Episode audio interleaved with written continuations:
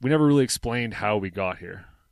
So this is this is going to be the intro Okay. now. So All right. uh, uh, let's grab Sonia. Come here. Yeah. So, do you want to describe the situation here? Of how we got here, where we're sitting. Be more poetic than Rick was. He Ooh, kind I'll of gave try up. my best here. He just said we're on top of a mountain. Well, there's a specific mountain, so we're on top of uh, Mount Solomon. And uh, how we got here is we approached the peak by helicopter, which is not what uh, people usually do when they reach the summit. And did we land the helicopter? We did not land the helicopter.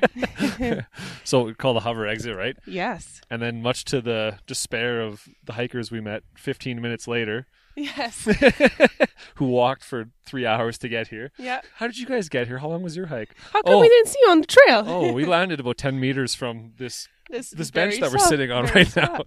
And yeah, we're sitting on a bench that was put here a couple years ago, memorial bench, and underneath it there's a, a geocache of notebooks of all the different people that have come from all over the world. Not 50 yards away from where likely a grizzly bear was digging up ants earlier this morning or something.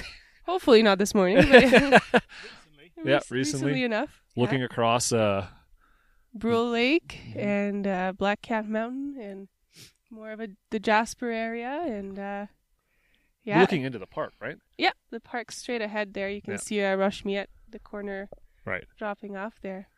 It's pretty awesome. Yeah, can't complain. It's a pretty good job, really. I really hope this audio works. if not, you're just gonna have to come back. it's been recording, but I don't know what it's going to sound like. We'll see. We got these ridiculous Sawyer beetles flying by, Yes. snapping their wings every other second, right? But I think it, yeah, I think it'll Mhm. add right to it, right? Supposed to be perfect. So Pristine, Rick. pristine, yeah. Uh-huh.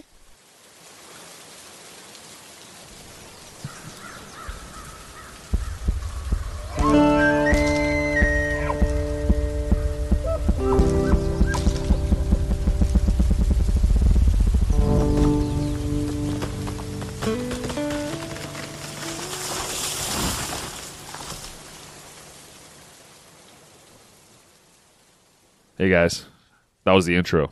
Pretty cool, hey? Top of a mountain, recording a podcast. I had a lot of fun. It was a really cool day. I went out to Hinton, and uh, we flew out from a helicopter and landed at uh, the top of Mount Solomon. And uh, yeah, we did a podcast up there. They were doing a bunch of work for the Mountain Legacy Project, which is a really cool project. They're trying to replicate survey photos from nearly 100 years ago. So there's a bunch of photos from the top of mountains where they're looking across the landscape and they're trying to replicate them so that they can see the differences in vegetation and landscape changes over time, which tells us a lot about management, fire regime, indigenous peoples, their role in the landscape as far as burning, um, all kinds of stuff like that. It was really, really awesome. Um, really had a great time up there. Uh, the person you heard talking, that was Sonia.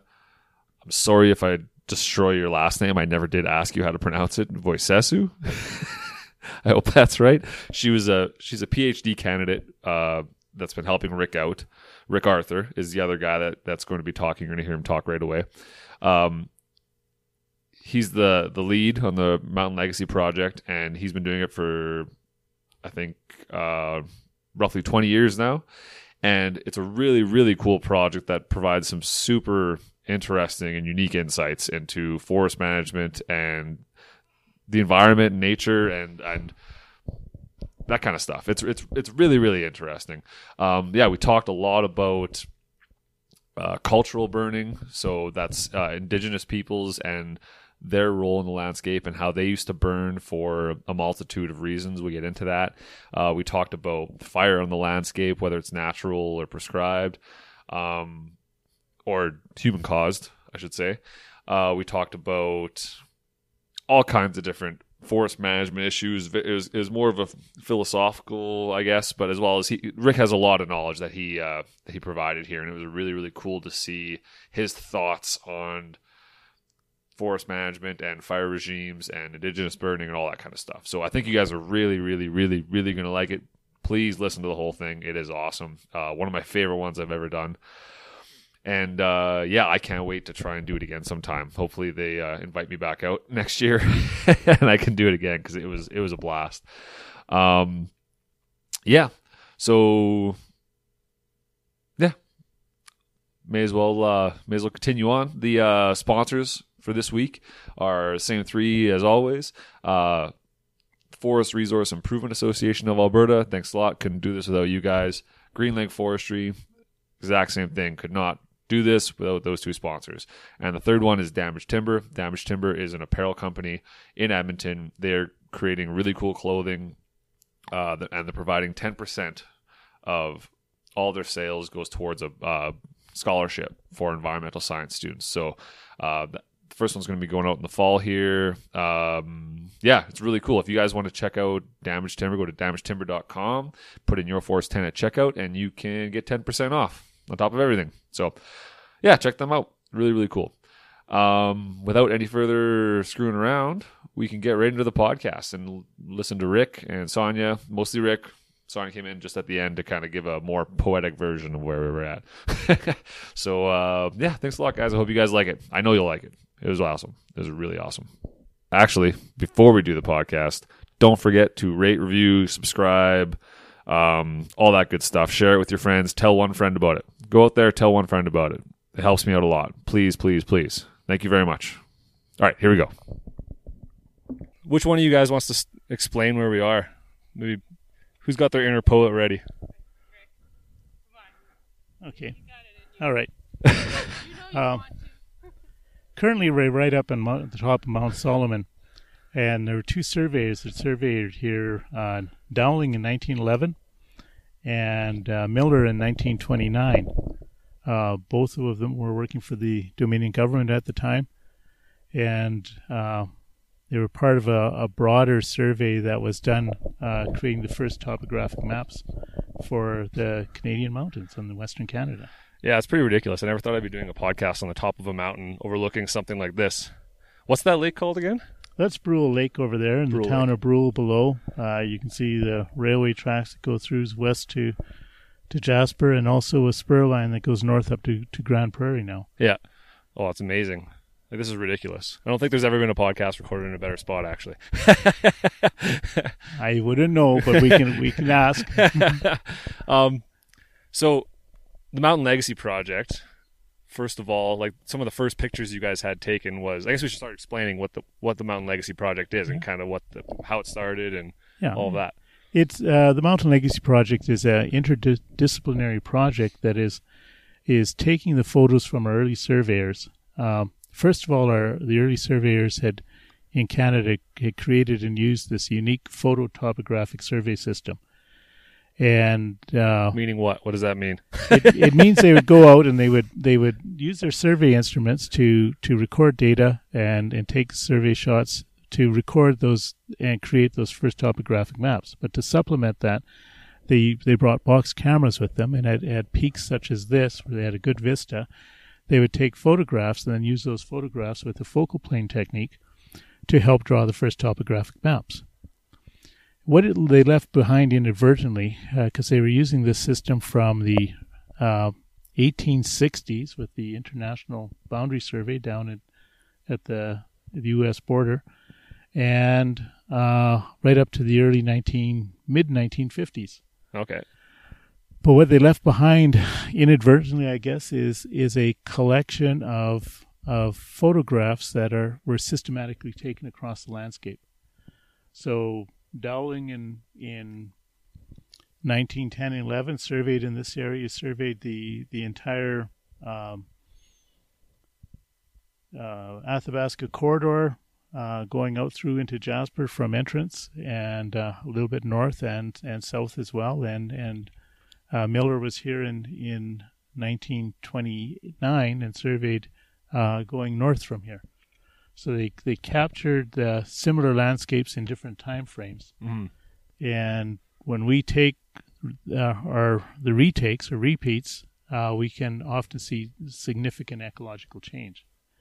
Uh, and even in some cases, here we've got uh, Dowling in 1911, Miller in 1929.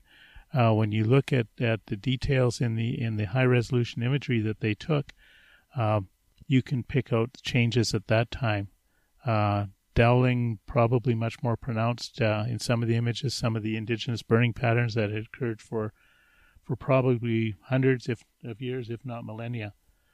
Uh, and uh, even some of the the people that were riding trails here, say out of the Black Cat Ranch, have been telling me that a lot of the meadows that they used to ride on are now heavily overgrown. Part of that is is is just that the indigenous people were keeping those meadows uh, open through the use of frequent fire. Right. And they're prescribed fire. They're burning or cultural. They call it cultural burning. Or It was cultural burning. Right. Uh, it it they it burned with intent. Uh, Henry Lewis uh, had documented over seventy reasons why indigenous people were burning. Yeah. and um, you know, burning strictly for habitat or for trail corridors are only a couple of them. They they used it for berry rotation. They used it for, to protect medicinal plants. They also used it to to create habitat for medicinal plants. Um, they used it for, in sometimes in cases of, of war, and other times um, uh, very specifically for for ceremonial purposes. Yeah. And there's even a few recordings of using it for, for recreational purposes. Oh, really? Like, what would Yeah. they be doing with it? Um, recreational purposes. Just in want to see big flames? in, in Fidler's journals, they, he talked of, of a camp that was set up where they stacked uh, a brush up against a, a conifer tree and, and lit it until it crowned out or candled up. and and uh, it was part of the, the evening's entertainment, I guess. Yeah. Yeah. Well, they had a good understanding of fuel. It wasn't like they were, you know, newbies at, at burning, right? Obviously, they did it a lot. They they probably know, probably could have taught us a lot about it, I'm sure. Absolutely. Mhm. Uh, fire is a very, very complicated tool. Uh, it is the use of fire is one of the defining features of, of of mankind, of humans. Yeah. And and it's fire that that changed and helped humans uh, evolve from from Homo erectus to Homo sapiens. Yeah. And so we've now got recorded history of early hominids using fire at least 1.8 million years ago. Certainly in North America, when when uh, uh, when people were using it 10,000 years ago, they were well well versed in, in, in the use of fire By that time, yeah, they were. and and uh, knew exactly what they were doing, what they were burning for. Uh, they were looking at fire intensities, fire severities, looking for very specific effects. hmm And it's important to understand that that different people within those cultures burned for different reasons. Yeah. So um, the women would burn for, for berry crop rotation, as an example, and and perhaps for, for burning willow areas so they could get willow fawns for for baskets. Oh, okay, yeah. Um, I imagine they used willow fawn for, for a lot of different things. It's a pliable wood that, yeah, all, kinds of, of different uses. Yeah.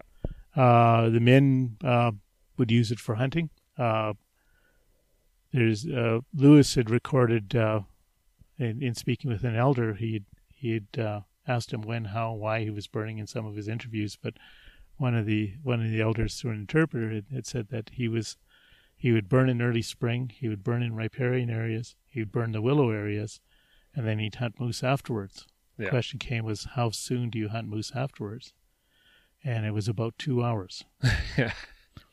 and and lewis was was pretty intrigued by that so he asked asked more questions and and the elder came back and said well i learned this from my grandfather and my great grandfather that uh, moose in early spring are are lacking certain minerals and nutrients and they they can't get it from green willow but if the willow is charred it's it's really easily for them to digest it. So they Huh. smell the burning smoke of the willow and they come to the willow. Hence- Interesting. Hence, two hours. Lewis noted all that. Goes back to the U of A, and speaking to some biologists who were doing some research, and what they had found was that moose in that region were uh, uh, a little shy on on magnesium. And magnesium is, is is available in large quantities in, in green willow, but not easily digested. Right. Once you char it, however, it becomes readily digestible and absorbed into the system. so you've That's got amazing. it is, but you've got it's it's fascinating because you've got two different cultures, two different languages, two different types of science. And neither will talk to each other and neither respect each other, but still come to the same conclusions over time. Yeah. One being uh, our peer-reviewed science, where it's basically circular in nature, where where we ask a question and we poke at that question from different different angles until we come up with a solution. Yeah. Or traditional uh, generational science, where where lessons are learned and passed on and refined over time. Mm-hmm. But nonetheless, it's still the same conclusions Yeah. and and it speaks highly to uh, how evolved uh, the the indigenous populations were. They were not a primitive Stone Age people, as as was taught when I was in back in school way back when, but a very very sophisticated culture and very knowledgeable in the use of fire. Mm-hmm. Um, going back to actually using fire, it's so complicated that no one person in, in, in the tribe could ever understand and know how to use fire for everything. Right. So, in the Blackfoot, as an example, they had different societies. The different societies would have different reasons for using fire, and not necessarily everyone in the in the society would be uh, able to use fire. They were, if they didn't have an aptitude, they just didn't didn't use fire, and that was that was fine Right. but they recorded all of that in, in song and, and Oh. passed that on generationally. Right. Because a lot of their knowledge is passed It's, through through stories and through yeah through song. vocal history. Yeah. Yeah. So you know, there's there's a lot of lot of history that's there that we have to uncover, but but importantly, I think uh, in today's world, uh, as we look across our our forested landscapes, whether it's in a a working forest in a forest management agreement area, or especially if it's in a parks or a protected area, we have to understand how these ecosystems were formed and how they were managed historically. And and if we want to maintain populations, we have to understand for wildlife and habitat, we have to understand what the dynamic was that created that habitat. Yeah. Uh, too often, uh, especially uh, a lot of our our early um, early managers creating these national parks. Uh, John Muir is a, as an excellent example. Mm-hmm. Looked across these landscapes and marveled at them, and, and he was extremely eloquent in, in his writing. Yeah. Uh, but did not grasp that that it was the native people that he saw in the landscape and their ancestors that created that landscape and, and its prolific uh, habitat. Yeah. And we're losing it today because it's not not so much from fire suppression as fire exclusion, where we are not burning at the right time and in the right place to maintain that habitat. It's an interesting point because I think you're right. People look at like in conservation terms, right? People look at oh, we want to get back to like we were speaking earlier in the day, talking about wilderness and pristine and nature, natural, right? All those words, right? Yep. And you're right. We we think that oh, well, back in 1800s or 19 early 1900s, that was pristine wilderness, untouched by man, and everything was well balanced and worked perfectly. And we came in and we ruined it through industry and other things. When the the truth of the matter is that those landscapes, even then, were, were, were shaped and managed by indigenous people, right? Like by, by human beings. Humans have been on the landscape for, for thousands of years, Mhm. at least 13,000 years in, in this immediate area Mhm. and, and across Alberta. So to to suggest that that they're natural as in without human intervention is is is asinine. Yeah. It really is. And I know uh, uh, anthropologists even to the 1950s and 1960s that late were still saying that well yeah, but they were a primitive Stone Age people, and they really couldn't grasp uh, landscape level management. It just feels like an assumption that they made, kind of thing. It wasn't. It wasn't based off of any evidence. It was just kind of like, well, they must not have known much because they didn't have central heating. well, that or, or they didn't have have have iron, and and uh, you know certainly humanity as a whole. If we get a better tool to use, uh, every one of us drops it. Yeah. Nobody keeps a pocket watch anymore, except you're nostalgic, and, and for that matter, no one has a wristwatch anymore. It's they they've got their their their clock based on their phone. I got a few friends who will fight you when you say words like that. Yeah, They're watch people. but it, but it's it's it's changes in in in technology. Uh, Fort Chipewyan, uh, one of one of my uh, one of my friends up there. He's he's uh, he's a member of the the Fort Chipewyan Cree band. But uh, And for people who don't know, the Fort Chip is way, way up north, and yeah, it's in northeastern Alberta, just on the north side of Lake Athabasca. Yeah. But uh, uh, right by Third Lake, uh, he looked one down down one day. He's there, and and here in, uh, in is a little pile of arrowheads. yeah, and and he looked at them, he picked them up, but but the story there was most likely that it's the the beginning of the fur trade, and somebody has just gotten a rifle, mm, and and and now their their arrows and and and bow is no longer valued, and they dropped them on the spot Just and, and abandoned carried on. So we, we we always pick up new tools. I wonder if I wonder if that guy or or, or woman regretted that decision, knowing that you know eventually you run out of ammunition, got to go back and find more. I mean, meanwhile, with bow and arrow, right, they had the ability to create their own ammunition, Uh, So maybe maybe generations. and I imagine they later- were really, really damn good at shooting that thing too. Yeah, but maybe generations later, when they lost the skill of making bows and arrows, Mm-hmm. uh, perhaps.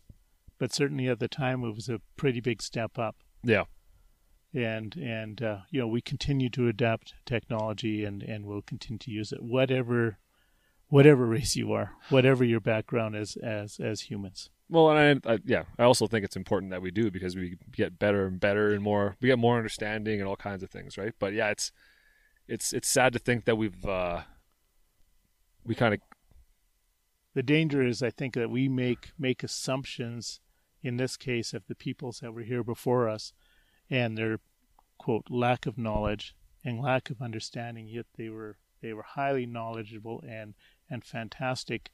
Uh, get this right up in your face there. yeah, fantastic land managers because they were uh, they were burning uh, and using fire to maintain habitat. That was a large part of it. So Yeah. they're on an ungulate economy, hmm and and they need really good habitat. Do you want to explain that a little bit? Why you s- explain the moose situation, right? Yeah. So maybe can you explain, touch on a couple other species why why burning would be beneficial, right? Uh, let's look at sharp-tailed grouse, and and and uh, for the Blackfoot, in in their language, they refer to to sharp-tailed grouse as fire chickens.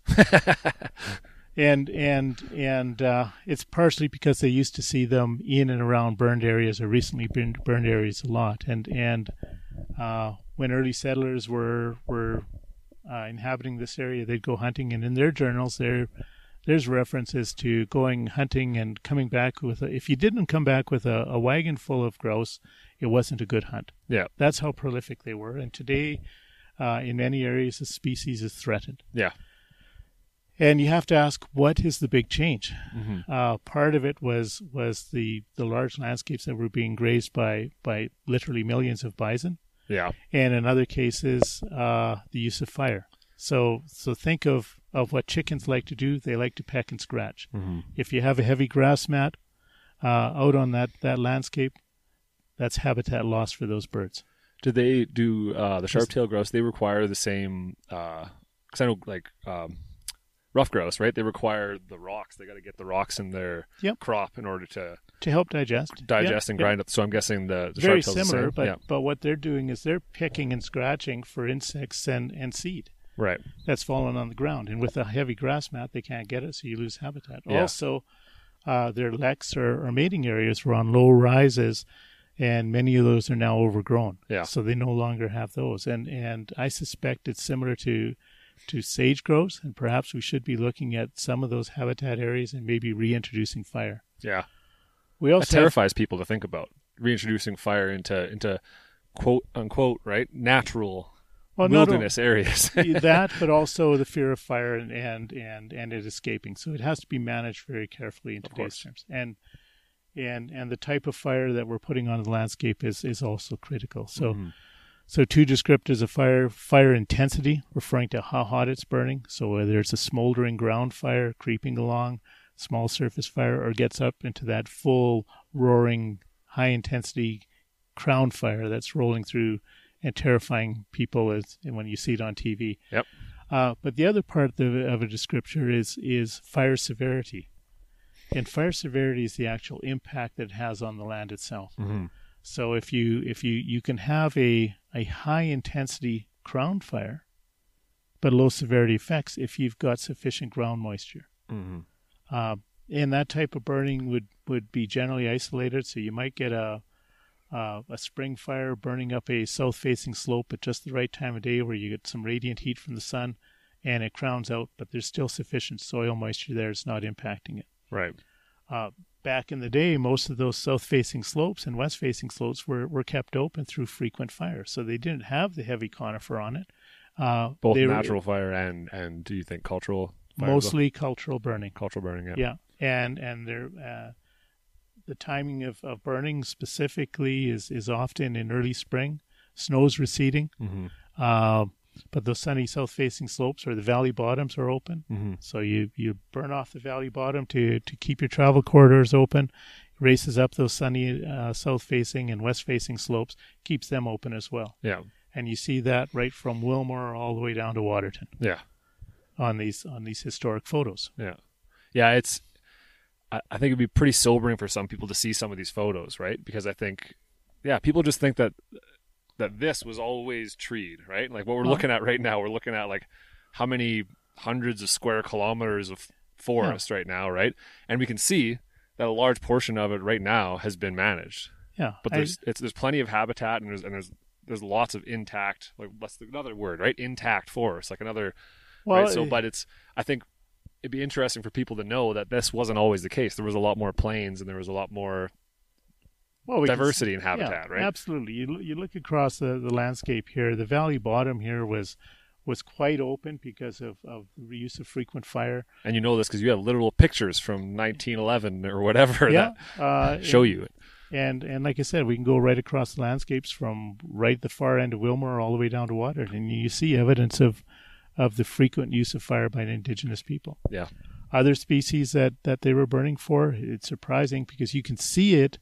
A lot of these changes on the landscape shaped by our uh, sub ecoregions, believe it or not. yeah So each of our sub ecoregions has a different fire regime to it of course and it also had it varied in the in the amount of of frequent fire that was put on by indigenous people. so sub eco you're uh, just for people who don't know is it based off of elevation and and I guess topography right Yeah. so So, if yeah. we if we drop in elevation, we get out into the into the plains. We have the short grass prairies and long grass prairies. Uh, getting towards the forested areas and the foothills, we have the montane forest ecosystem. Mhm. More one of the lower ones within that, but lots of deciduous, lots of open grassland, or at least used to be, and now we're losing it because many of these areas is, are are left undisturbed because uh, they're in parks and protected areas and and we're driven by natural as that that planning mechanism instead of looking at historic disturbance patterns and how were these ecosystems created and we Mhm. need to do that yeah absolutely uh, It's a really tough one too. Now that yeah. we've got people riddled throughout the forest, right? It's Yeah. not.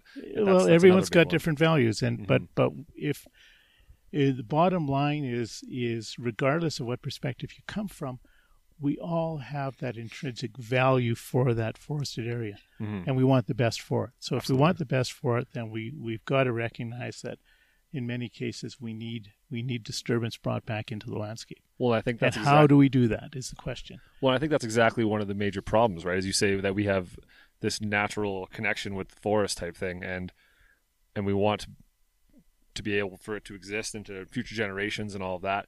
But I think most people don't know what that means, right? They hear those those buzzwords like old growth, and they think, well, everything should be old growth. We, like, we you know when you mention old growth, almost everyone will will will put their hand on their chest and go, "Oh, Yeah. we need more old growth." yeah, Uh, today, as a result, a direct result of of, of fire exclusion or, or not frequently burning intentionally, hmm uh, we have far more older forests on the landscape and far more homogeneous forests on the landscape than we ever did.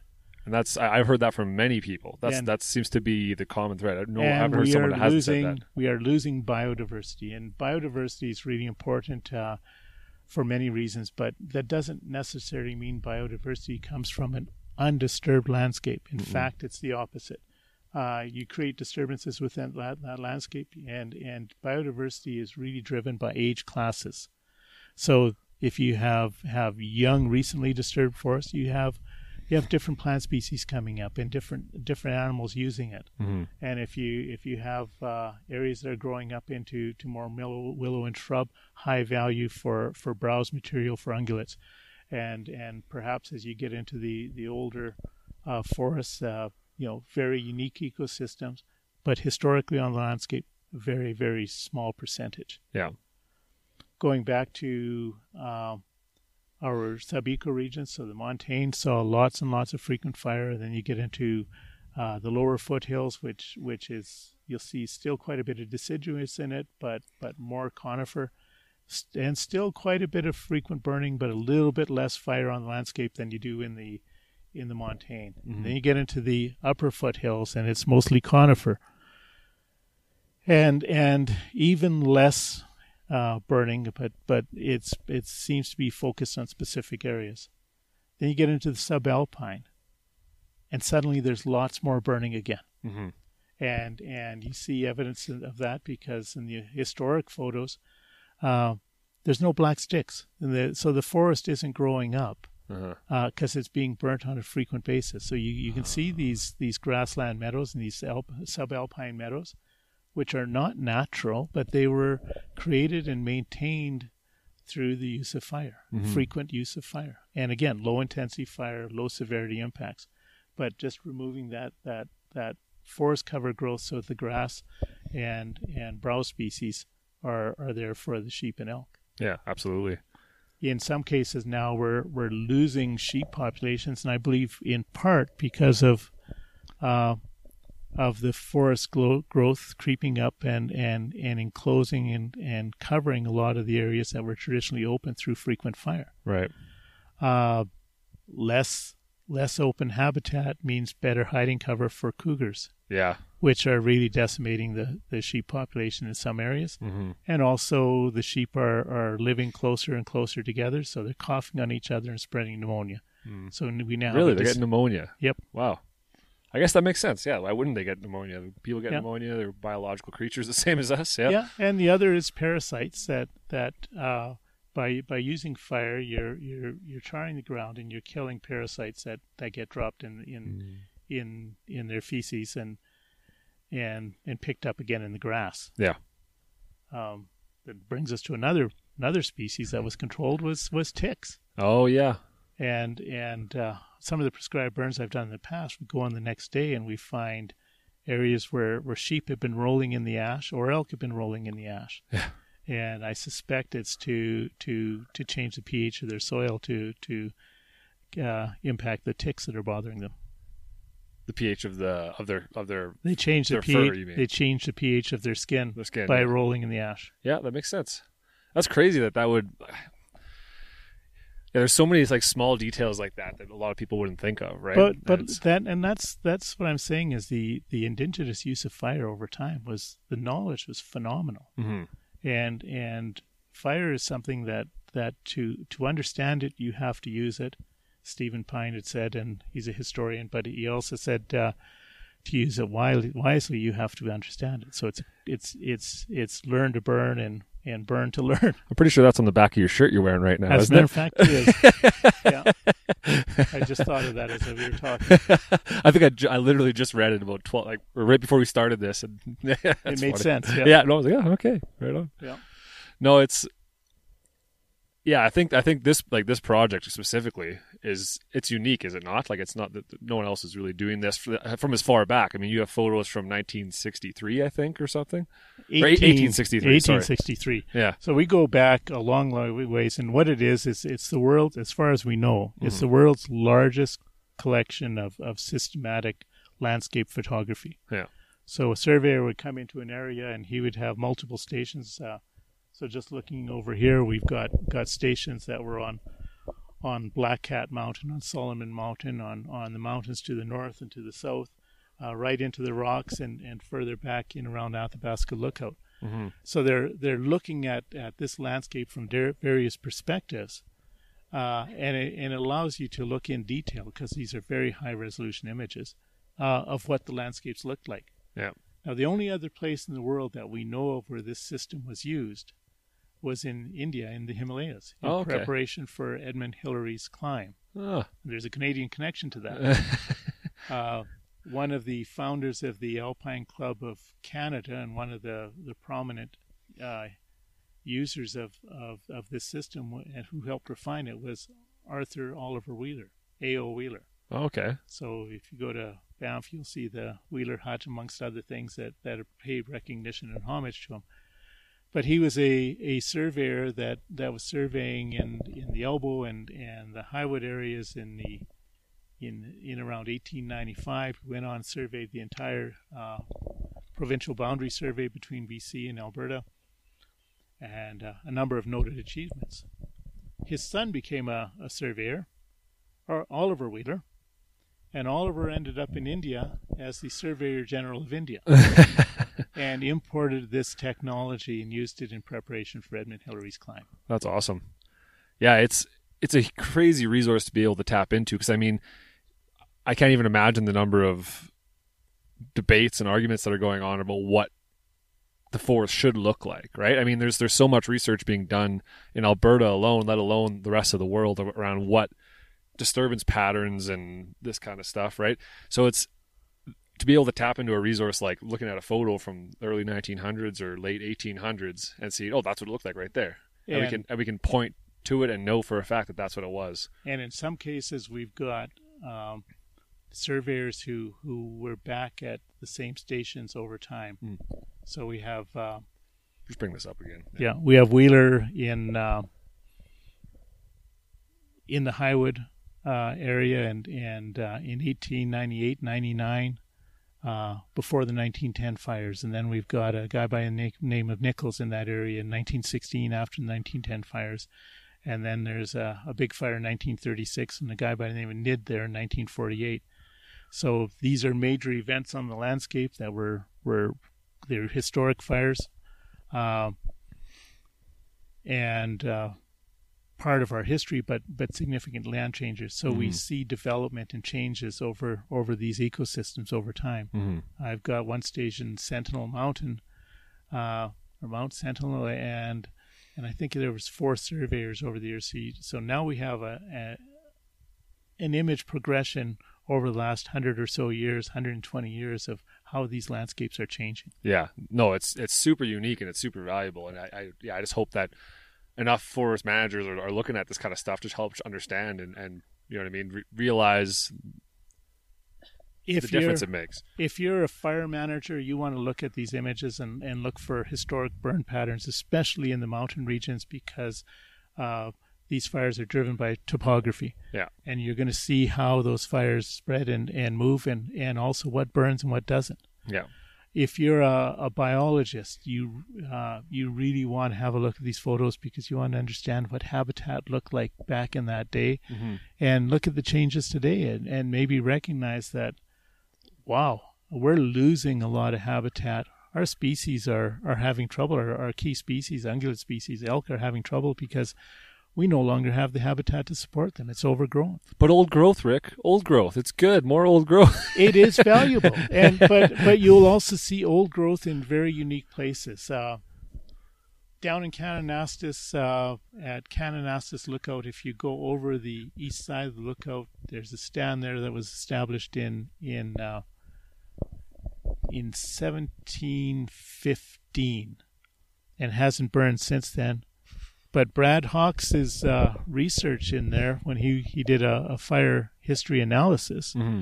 he found that, that numerous fires over the over the last umpteen years, I think he goes back to 1715, but from 1715 to 1920, on average, uh, a large fire, he defines it as, as a, I believe it was a thousand acres or greater, uh, burned on average in that area within about a 21 year average. The huh. lowest return interval was about 9 or 11 years, going from memory, and the longest return interval was 37 years. Right. And that's from 1715 to 1920.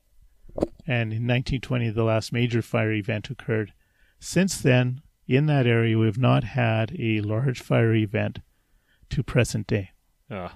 So picture years, yeah. picture the changes over time without out that and and you know these fires didn't burn the same areas they so you have younger growth coming up in some cases you have have uh, older growth you've got old growth stands that, that are maintained just by location. They're on the, the east facing slope. They're northeast facing slope, perhaps.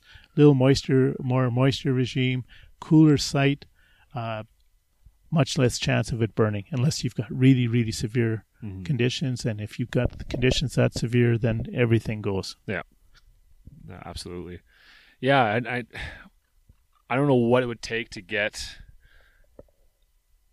the general public to understand that this age distribution thing and diversity of habitat is necessary. Right? They just, it's not their fault, right? They they they're just going with popular culture, whatever it says, you right? But it's, I don't know what it would take to to get people to understand that there was more plains and there was these these landscapes were fracturized and, and Yeah. fracturization is is something that's considered to be the bane at this time. So Mhm. you look across uh, these these broader forests that are now mature across our eastern slopes Mhm. And and and the perception of this is this is natural, this is beautiful, this is wonderful. But our, our human perception is really our forecasting ability only goes about to the end of our noses. yeah. You know, what we see in front of us is the way it has been always Mhm. in our minds and, and the way it should always remain. Yeah. And the reality is is is our landscapes are constantly changing and constantly evolving and, and one of the biggest changes is is we've come as Europeans to this continent with some very romantic notions. Yeah, Uh, it's that idea of the shifting baseline, right? Every Yeah. every generation thinks that the way it was when they were young is the way it should still be. and always was and always will be and, Yeah. and and that's not the case. hmm It's just not reality. Um, That is a huge impact, I think, too. The, that, the, you know what I mean? That shifting baseline idea where nobody really looks back before that or before that or like what, like Yeah. what you're doing, you know, nearly 200 years ago, right? So it's, Well, that's the beauty of it. You might get a photo that was taken in, in 1898 or 1899, Mhm. but when you look at that photo, you can see a, a disturbance history that goes back at least another 200 years. Mhm. And and if you if you learn to interpret that and, and apply it to the landscapes today through the repeat photography, then you can start to see ecological change, start to understand. Well, how much habitat have we lost over time? Why is our elk population crossing? Why are our sheep populations c- collapsing? Mhm. and maybe it even changes the way we, we think about about uh, the way the indigenous people live. They certainly weren't uh, just uh, simply nomadic uh, people that wandered across the landscape. They they were going from point to point with, with intent. They moved to follow wildlife, or they moved into areas where wildlife had had a chance to regenerate Mhm. Uh, from habitat that they had renewed previously Mhm. in the decade or, or three decades before. Um, it, you know, some of this has even given me a different perspective of, of bison management. So we think of these these massive, large homes, uh, roaming herds of bison, but we see some pretty unique areas, whether it's the Bow Corridor, the Jumping Pound, uh, uh, even the Highwood Range as an example, and perhaps down here where a valley would be kept wide open. There's strong, strong evidence, uh, very visible evidence of, of burning along the, the Bow Corridor Mhm. uh, into from from Canmore into into Banff. So I imagine it'd be kept open from not only the burning, but just the traffic from the bison themselves. I imagine. Well, if you were if you were an indigenous group and you had an opportunity to, to herd some bison up into an enclosed valley and set your camp up on on the on the outside edge of that, Mhm. The bison have good grass, so they've got good food, good grazing. They've got open landscapes, so they can see the four-legged predators coming, Mhm. and they've got good water sources. They're going to be relatively happy and content to stay there. Mhm. You set up your camp in the Lac des Arcs area or, or the Dead Man Flats area, and and it's a narrow point, so the bison are going to stay up valley. Yeah. And when you need fresh meat, you go up and knock off a bison and, and bring it back home. Mhm. And you think Yeah. arguably that this this valley that we're sitting in right now or staring at may have been may have been similar at one point. Uh, if you go into into Jasper, Yeah. Uh, the the entire valley that that's now turning red, the Athabasca Valley, was was pretty much an open grassland maintained through frequent fire. That's right. You have a photo from what, what was that 1908 or something? 1915 was when Morris Bridgland surveyed that area, and actually for the Mountain Legacy project, uh, that's the first area that was was was photographed or rephotographed. Okay. Uh, Eric Higgs and uh, and one of his students came in. She was doing her, I think it was her master's or PhD. I can't recall offhand. Uh, Dr. Rhemtulla, and uh, uh, they they hiked to every every station that he was at. They they photographed him, and they did a comparative analysis of the change. Yeah. And her paper is remarkable. Yeah. You know, and, and should be much more well read and much more used in, in management. Yeah. Um,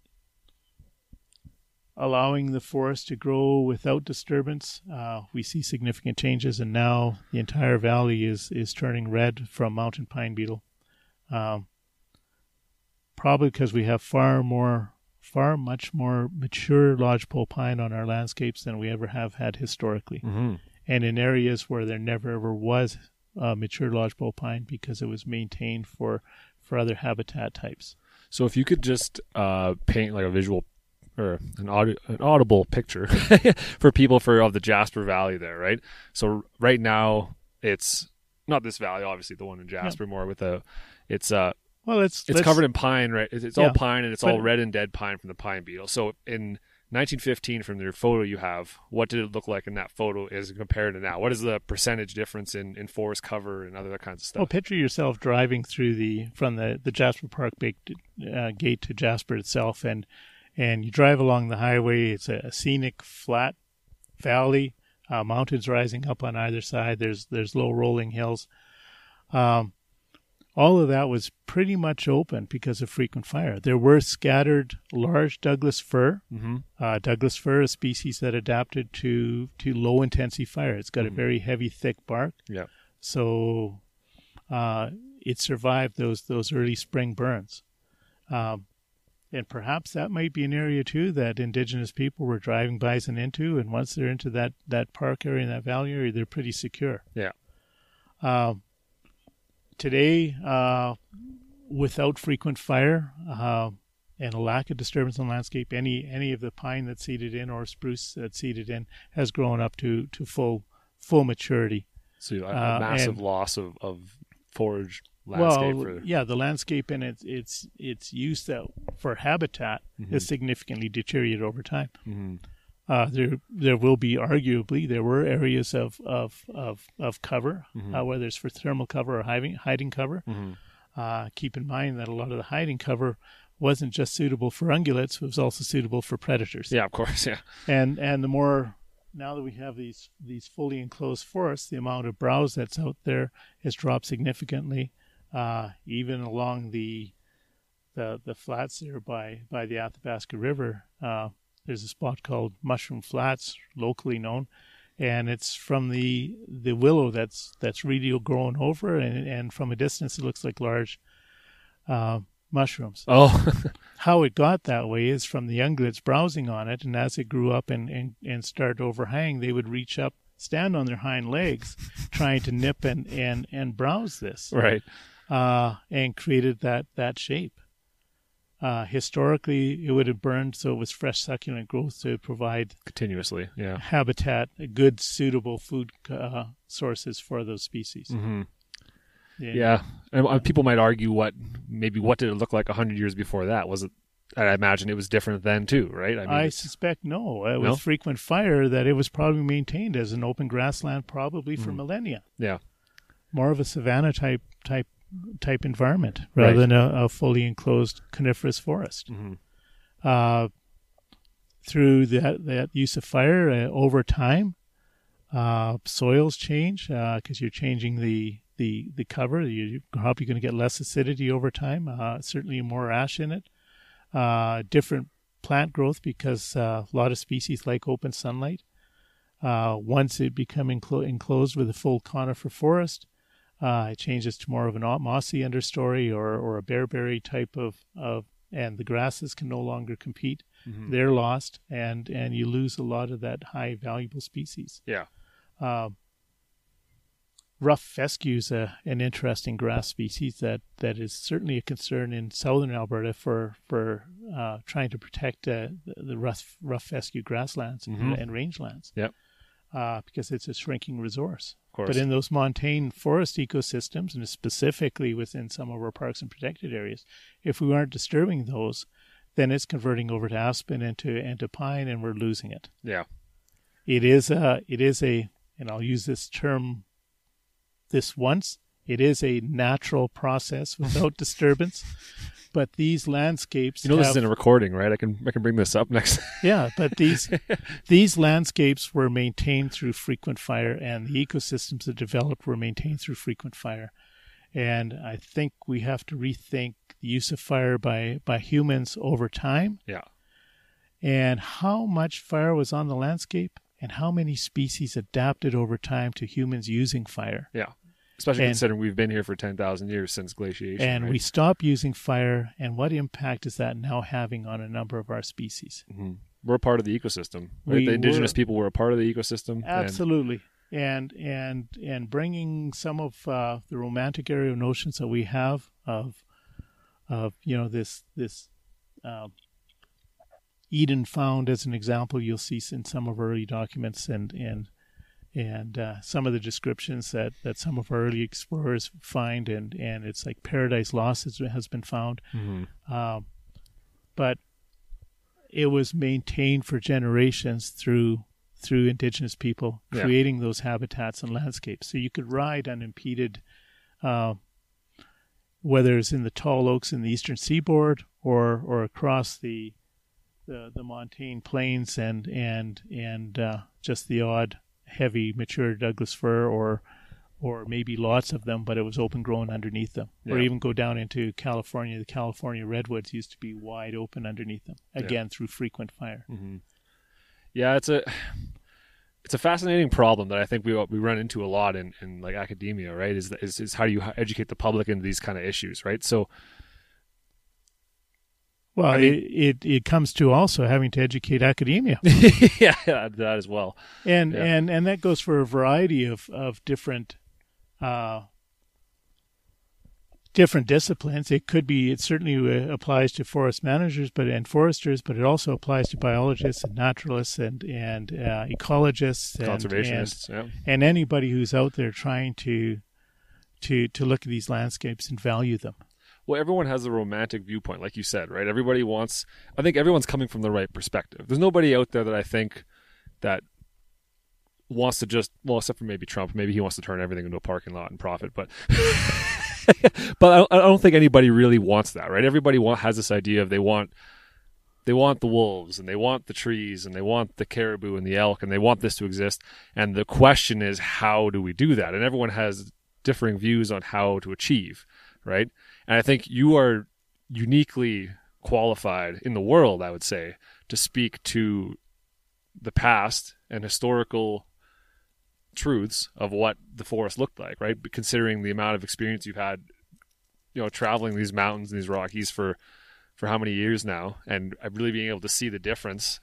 And I wonder if I, if you could, if you had a magic wand, you were you were overlord.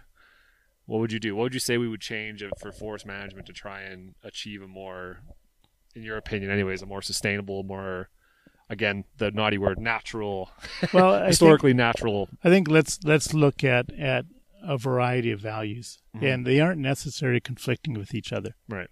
Uh, elk habitat is an example. So if we start managing for elk habitat, does that mean that we can't manage for for forest industry?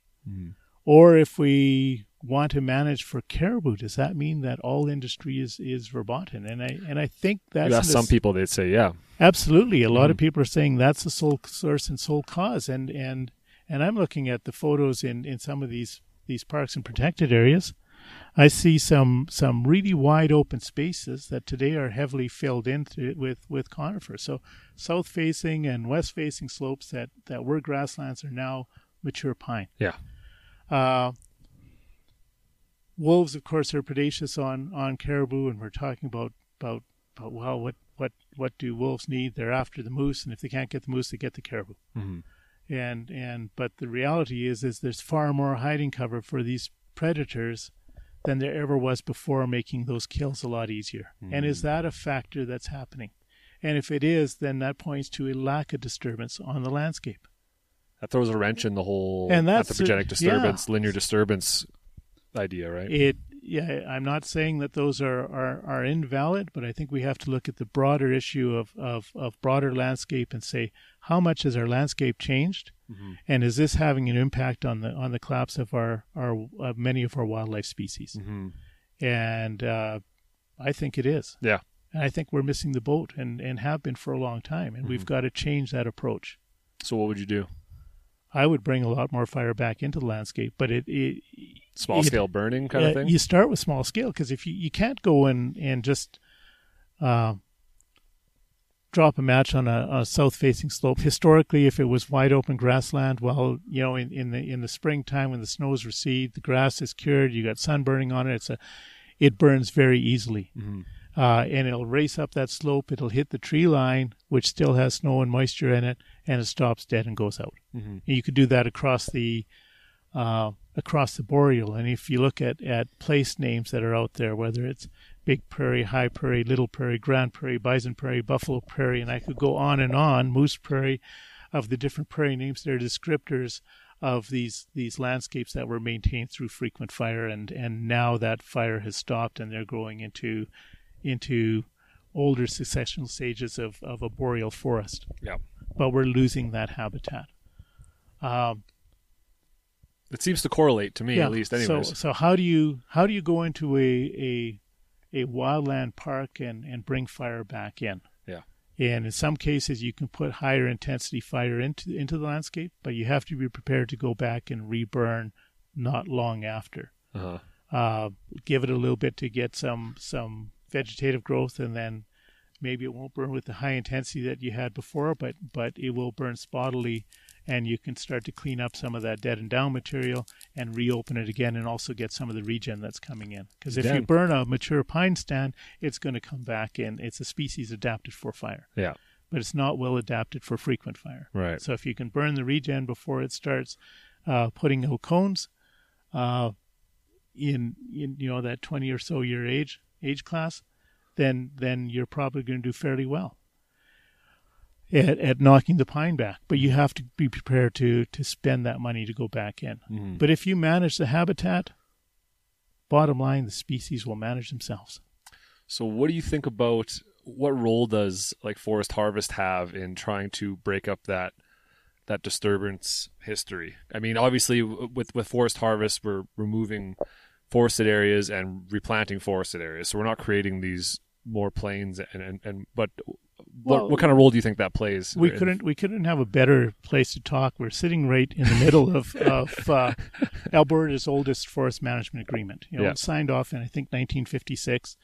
Uh, they've been operating with, with very successful reforestation. Oh, we can look at what Right. sixty cut blocks right now that are well regenerated and mature nearly. Yeah, and and and you can see evidence of of, of some of those early cuts that are, are well established and growing into to either a mixedwood forest or a pure conifer forest.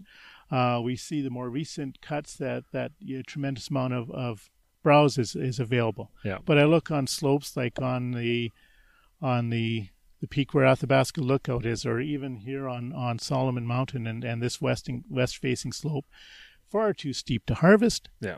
But historically was was kept burnt and wide open for and and you and made for prime ungulate habitat. Right. And and so here's an example of, of you can select areas to burn and burn safely without risk of loss Mhm. and at the same time uh, still still see areas of, of industrial logging going on and they aren't in conflict with each other. In fact they complement each other. Right. Because these steep slopes uh, and and in a forest management agreement area are are, are not part of the planning cycle. Uh, if you go into a parks and protected area, I don't know if they got any disturbance patterns or plans for, for renewing vegetation other than natural wildfire, Mhm. high intensity, high severity fire that has a long term impact on the ecosystem, or are they looking at, at, at habitat renewal on a on a much lower and, and less intense scale? Mhm. And and and if we don't start thinking about that and start doing it, then then our ecosystems are at serious risk. In this case here, a number of these these these these steeper slopes, especially on the west and southwest slopes, can easily be burnt with without having any impact to to um, forest management values. Certainly won't have a negative impact to wa- uh, watershed values. It will have a dramatic and positive impact to to wildlife values and habitat. Mhm. And and uh, we've got to wake up to that Yeah, and, and start start doing these treatments. There you go. Rick for environment minister. Come on, go back to government. Right? No, no, thank you. I, I'm not a politician. why, is it, why is it always the people who should be politicians never want to be politicians? I'm not going there. But uh, well, that was like I said. Remember, I was saying it, it doesn't take long to go an hour. Yeah. Yeah, this is like 54 minutes already. Okay. Um, So, any final thoughts that you think that I think we should do this again sometime because I think there's a lot more to be said. well, we rambled. We rambled off on different directions. We were think- talking the forest, uh, Mountain Legacy project, but there's so much intertwined with it. Right. And I think I think there's so much more to go. So I think we should do this again sometime. Absolutely. And I'd be totally down to. I, now I, I need to I need to reset the scene. I'm going to throw this in the beginning here at the very beginning. We never really explained how we got here, so this is this is going to be the intro Okay. now. So All I'm- uh, uh, let's grab Sonia. Come here. Yeah. So, do you want to describe the situation here? Of how we got here, where we're sitting. Be more poetic than Rick was. He Oh, kind I'll of gave try up. my best here. He just said we're on top of a mountain. well, there's a specific mountain, so we're on top of uh, Mount Solomon. And uh, how we got here is we approached the peak by helicopter, which is not what uh, people usually do when they reach the summit. And did we land the helicopter? We did not land the helicopter. So we call the hover exit, right? yes. And then, much to the despair of the hikers we met 15 minutes later, Yes. who walked for three hours to get here. Yeah. How did you guys get here? How long was your hike? How come Oh. we didn't see you on the trail? Oh, we landed about 10 meters from this this this bench that we're soft- sitting on right now. And yeah, we're sitting on a bench that was put here a couple years ago, memorial bench, and underneath it there's a, a geocache of notebooks of all the different people that have come from all over the world. Not 50 yards away from where likely a grizzly bear was digging up ants earlier this morning or something. Hopefully not this morning. But Yeah, recently. recently enough. Looking yeah. across, uh, Brule Lake Mm-hmm. and uh, Black Cat Mountain and more of a the Jasper area and uh, yeah, looking into the park, right? yeah, the park straight ahead there. You can Yeah. see uh, Roche Miette at the corner Right. dropping off there. It's pretty awesome. Yeah, can't complain. It's a pretty good job, really. I really hope this audio works. if not, you're just gonna have to come back. it's been recording, but I don't know what it's going to sound like. We'll see. We got these ridiculous Sawyer beetles flying by, Yes. snapping their wings every other second, right? But I think it, Part of nature. yeah, I think it'll Mhm. add right to it, right? Supposed to be perfect. So Pristine, Rick. pristine, yeah. Uh-huh. so do you have anything to add that you wanted to say Woo. to, To all of that. to all of that? I mean, you've been you've been riding around with Rick for a month now, listening to his ramblings. But you probably speak from a, a researcher perspective, or you know, Sonia far more than me. I'm I'm a practitioner, but but she's she's a researcher, scientist, and and might be able to speak to to the finesse of that aspect far better than I could. well, I'm still working on that research part, so uh, keep tuned. You know, give me four or five years, and, and then we'll do another podcast.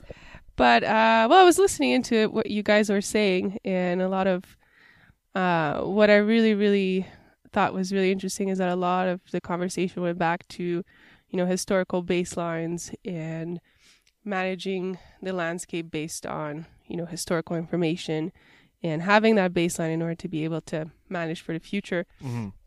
And so, a really, I guess, a really interesting aspect and a really interesting concept that the lab that I'm um, working at at University of Victoria is uh, trying to explore, about to explore, uh, with this project now is the concept of novel ecosystems.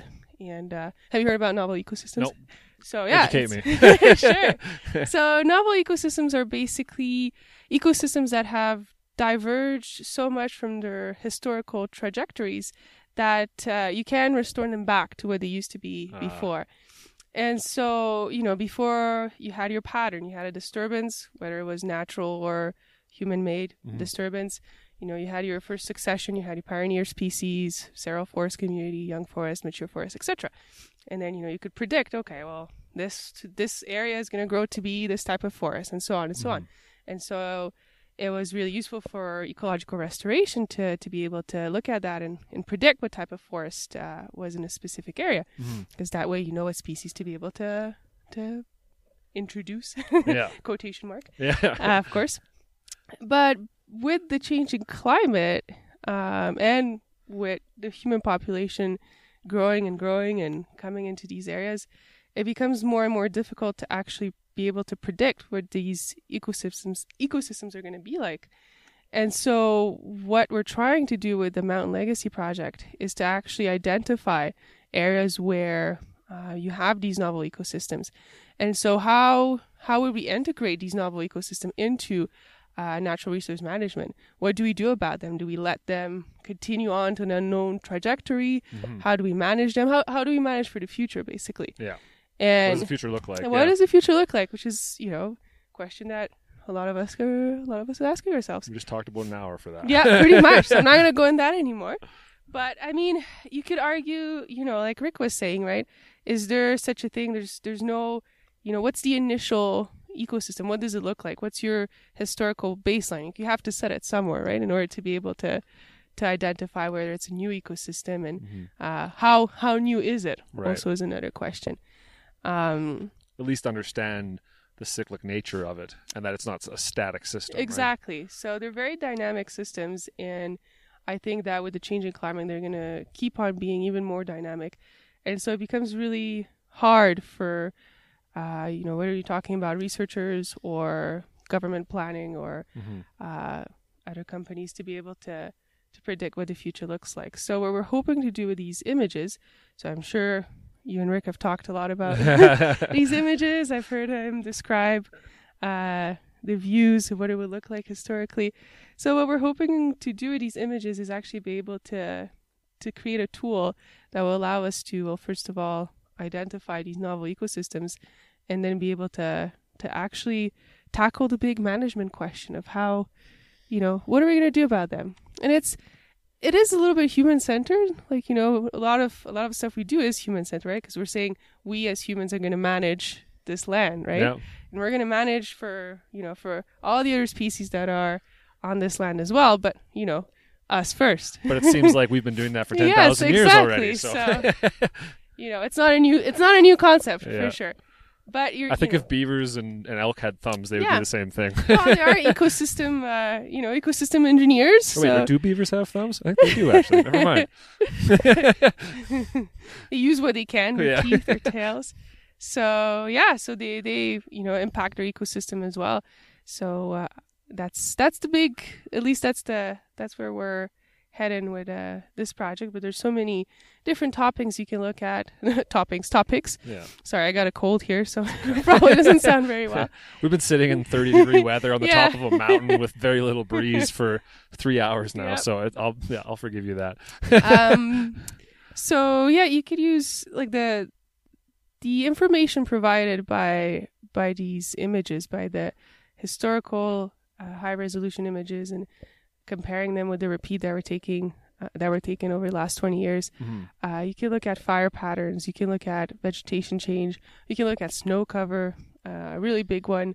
Uh, you can look at water watershed management Well, issues. even that one photo we were looking at with the river, clearly there, and then all of a sudden we look and the river's likely still there, Yeah. but it's it's under a mature canopy of trees. now, right? Absolutely, Yeah, and, that, has totally a different impact. yeah that totally changes the amount of the amount of drainage you have, Yeah. right? The amount of runoff, and it, it just completely changes everything downstream of it, right? Yeah, and you can see sometimes there's even evidence of floods and Mhm. how the lands- landscape has changed from that. So, y- you know, there's so many different aspects that you could look at. Uh, really, all, all we need is more grad students and people interested in it. yeah, no. so, sure. you know, if you're interested, yeah, yeah, I hear fire is a very popular topic. yeah. so- No kidding. There's a lot of money research going towards that. That's all Yeah. for sure. Yeah, yeah. And what else could I say about? I think you summed it up pretty good.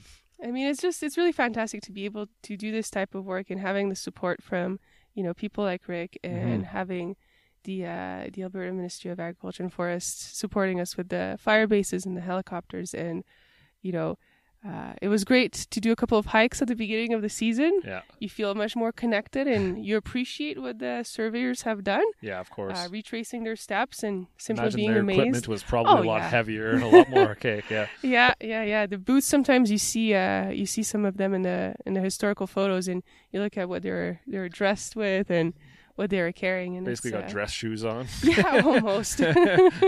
Heavy coats that get wet with rain and Yeah. then don't dry.